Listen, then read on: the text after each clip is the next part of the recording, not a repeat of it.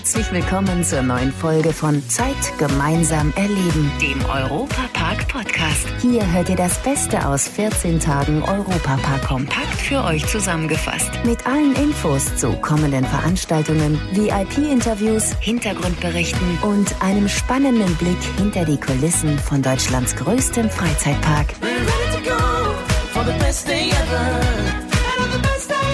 Hallo zusammen, ich bin Matthias Drescher und freue mich sehr, dass ihr wieder bei uns seid. Zu den Herbstferien hat der Europapark unter dem wiederaufgebauten skandinavischen Themenbereich eine ganz neue Fahrattraktion mit dem Pre-Opening in Betrieb genommen. Bei der öffentlichen Testphase von Snorri-Touren durfte natürlich auch Europapark-Reporter Tobias Siegwart nicht fehlen. Tobias, sag mal, warst du da als Snorri dabei oder hast du dir das einfach mal so anschauen können? Ja, genau, als Octopus Snorri. Nee, ich habe mal so anschauen können. Und ich finde, das ist eine schöne, gemütliche neue Familienbahn mit einigen technischen Neuheiten, die sie sich da haben ausdenken lassen. Also wenn du durch das skandinavische Dorf durchgehst, kurz bevor du zum Rafting kommst, ist ja rechts das Fjordrestaurant und links der Hans-Christian Andersen Turm. Und ganz unscheinbar geht von da eine steile Treppe runter in den Keller zu Snorri-Touren. Und du steigst in Fahrzeuge ein, die sehen aus wie Schlauchboote. Und dann fährst du quasi durch die Unterwasserwelt von Rolantica, also der Welt des neuen Wasserparks. Und darin wird die Geschichte von Snorri erzählt. Das ist ein kleiner, lustiger, blauer Tintenfisch. Und was es mit dem auf sich hat, das erklärt Michael Mack von der Europapark Geschäftsführung. Der Snorri ist unser neues Maskottchen des Wasserparks Rolandica, sozusagen der Kollege von Ed und Edda. Also die Attraktion ist quasi so eine Einstimmung auf die neue Wasserwelt Rolantica. Genau, und das ganz ohne, dass du dabei nass wirst. Dafür wirst du zum Schluss aber ziemlich durchgerüttelt. Da ist nämlich noch so eine Art Flugsimulator oder 4D-Kino, wo du durch eine animierte Eiswelt fährst. Übrigens war so eine Bahn unter dem skandinavischen Themenbereich schon jahrzehntelang geplant, wurde aber jetzt erst nach dem großen Brand in Angriff genommen, hat mir Parkchef Roland Mack erzählt. Wir haben immer gewartet, um das zu nutzen, wenn es mal in der Fläche Probleme gibt. Hier im Keller, in den Katakomben, dann wurde es aus äh, Platzgründen der Technik als Ersatzteillager genutzt, die ganzen Flächen. Es wurde immer schwieriger, diese Flächen frei zu bekommen. Jetzt nach äh, diesem Ereignis bauen wir ein eigenes Zentrallager für unsere Ersatzteilprodukte und somit konnten wir jetzt die Idee realisieren. Mit den Erfahrungen, die der Europapark jetzt gesammelt hat, geht es in den nächsten Tagen noch an den letzten Feinschliff. Somit kann Snorri-Touren in der kommenden Wintersaison offiziell an den Start gehen. Die Tage werden kürzer und die Nächte gruseliger. Mit den Horror Nights Traumatica hat der Europapark auch dieses Jahr eine Gruselwelt geschaffen, die das Blut in den Adern erstarren ließ. In fünf Horrorhäusern, speziellen Shows, einem Club und mit richtig fiesen Typen trieb es den wagemutigen Besuchern die Gänsehaut über den Körper. 270 Erschrecker sind auf dem Gelände von Traumatica unterwegs gewesen. Damit der Schreck auch richtig tief sitzt, lehrt einer den Erschreckern das Erschrecken. Es ist Frank Habatsch.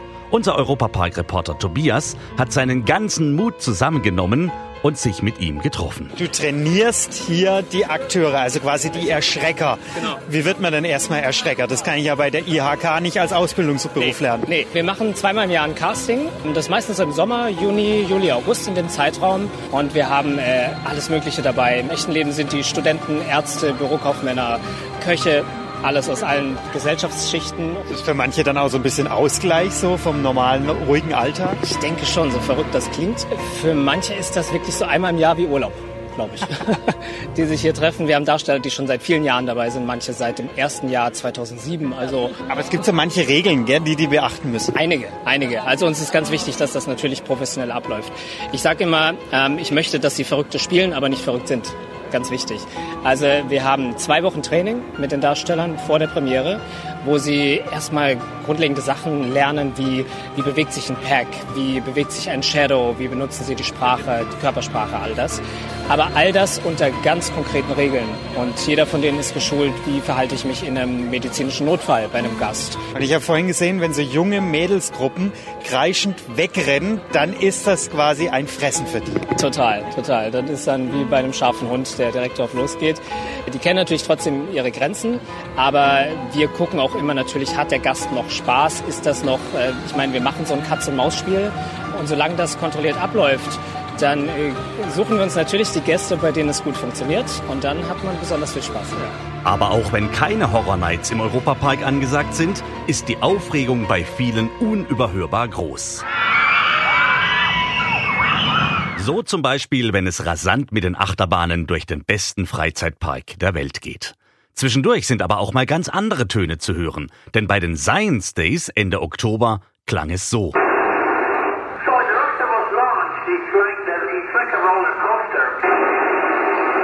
Bei dem Wissenschaftsfestival für junge Menschen in Rust gab es eine Live-Schalte mit der internationalen Raumstation ISS. Dafür wurde eine extra große Antenne ausgerichtet, welche die Verbindung mit dem Weltall aufgenommen hatte. Zugeschaltet war der italienische Astronaut Luca Parmitano. Und Schüler aus Emmendingen durften ihm 15 Minuten lang Fragen stellen. Wir fragten danach, wie es denn war. Also es kam jetzt gerade vorhin noch mal ein bisschen das Gefühl auf, so wo der Funkkontakt nach oben, also zur ISS hin, nicht so richtig empfangen wurde, so oh, das könnte jetzt noch schief gehen, aber hat ja dann am Ende alles super funktioniert. Ja, also wir haben uns auf jeden Fall recht lange darauf vorbereitet. Wir haben uns auch schon letzten Frühling getroffen, um die Fragen auch zusammen zu besprechen. Und jetzt der Moment beim Sprechen war schon ein interessantes Gefühl. Man ist natürlich aufgeregt. Also meine Frage war, wie es sich anfühlt zu schweben oder ob er die ähm, Schwerelosigkeit überhaupt mag. Meine Frage war, ob er private Gespräche führen kann und ob das halt auch so funktioniert. Und seine Antwort war, dass er halt private Gespräche schon führen kann, nur das halt auch sehr selten und dass das halt dann auch nicht immer so verständlich ist natürlich. Sowas hat man jetzt nicht oft und vielleicht gar nicht im Leben. Das ist echt was Tolles, das gemacht zu haben. Für alle, die jetzt neugierig geworden sind, die Science Days gibt es nächstes Jahr am 7. und 8. Mai im Europapark in einer Neuauflage. Doch bis es soweit ist, passieren noch ganz große Dinge im beliebtesten Freizeitpark Deutschlands. Der Rolantica Countdown. Am 28. November eröffnet die gigantische Wasserwelt Rolantica. Gleich wenn man von der Autobahn abfährt, springt einem die Attraktion in die Augen. Rolantica-Direktor Michael Kreft von Büren. Wie ist denn der aktuelle Stand der Bauarbeiten? Ja, der Stand der Dinge ist wirklich sehr positiv. Die Bauarbeiten schreiten hervorragend voran. Wir haben in der vergangenen Woche mit unserem Team, mit unserer Mannschaft von 300 Mitarbeitern die Arbeit aufgenommen, um jetzt aus der Baustelle einen Wasserpark mit Restarbeiten zu machen. Und wir haben alle Rutschen getestet, äh, das Wellenbecken in Betrieb genommen, die Strömungskanäle getestet. Und was genau steht in den letzten Wochen vor der Eröffnung noch an? Jetzt sind noch einige kleine Restarbeiten vorzunehmen. Wir werden im November gemeinsam mit 3400 Mitgliedern der DLRG den Wasserpark auf Herz und Nieren testen, um die Sicherheit am und im Wasser auch jederzeit gewährleisten zu können. Das sind jetzt die wichtigsten Aufgaben, um dann pünktlich am 28. November an den Start zu gehen. Wer als einer der ersten in Rolantica abtauchen möchte, Tickets für die neue Wasserwelt gibt es jetzt schon im Netz auf rolantica.de.